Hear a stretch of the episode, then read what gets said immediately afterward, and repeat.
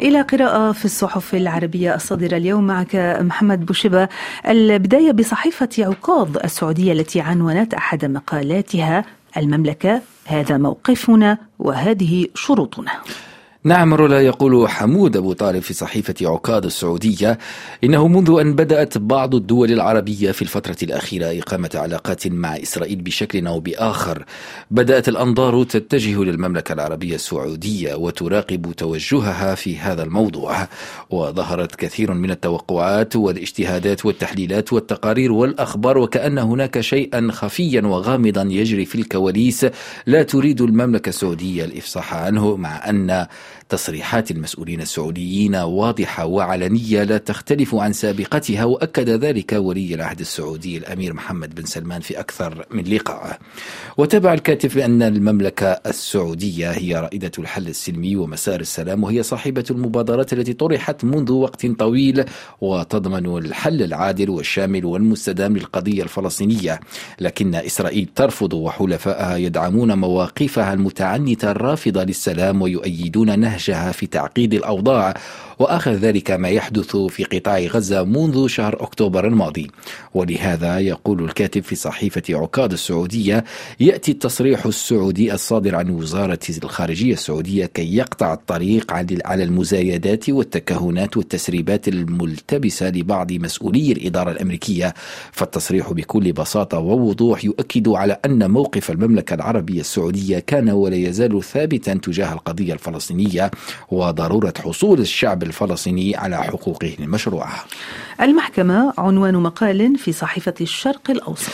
يرى سمير الله في صحيفة الشرق الأوسط أن القضاء في لبنان يمر بأسوأ مراحله مثل قطاعات رسمية عدة.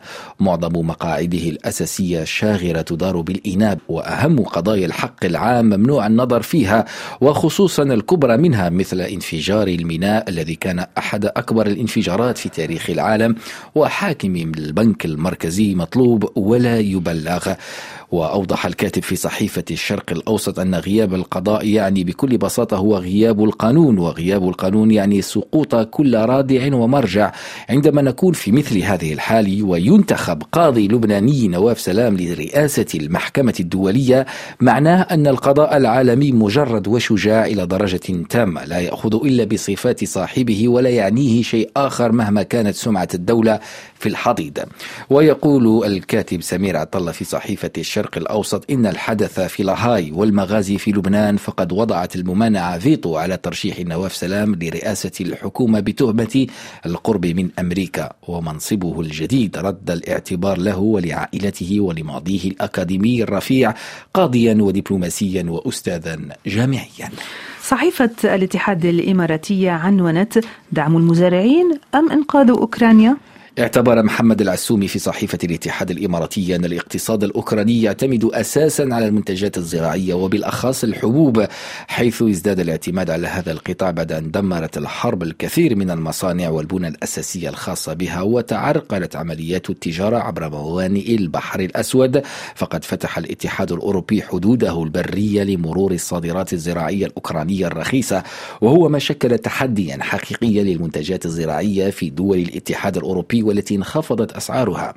وأوضح الكاتب أنه من هنا بدأت حملة احتجاجات المزارعين في دول الاتحاد والتي بدأت قبل سنتين من هنغاريا وبولندا المجاورتين لأوكرانيا إلا أن تأثيرهما ظل محدودا بسبب ضعف تكوينهما في مؤسسات الاتحاد الأوروبي لتتطور الأمور خلال الشهر الماضي لتطال دول الاتحاد الرئيسية مثل فرنسا وإيطاليا اللتين يشكل الإنتاج الزراعي نسبة كبيرة من ناتجهما القومي.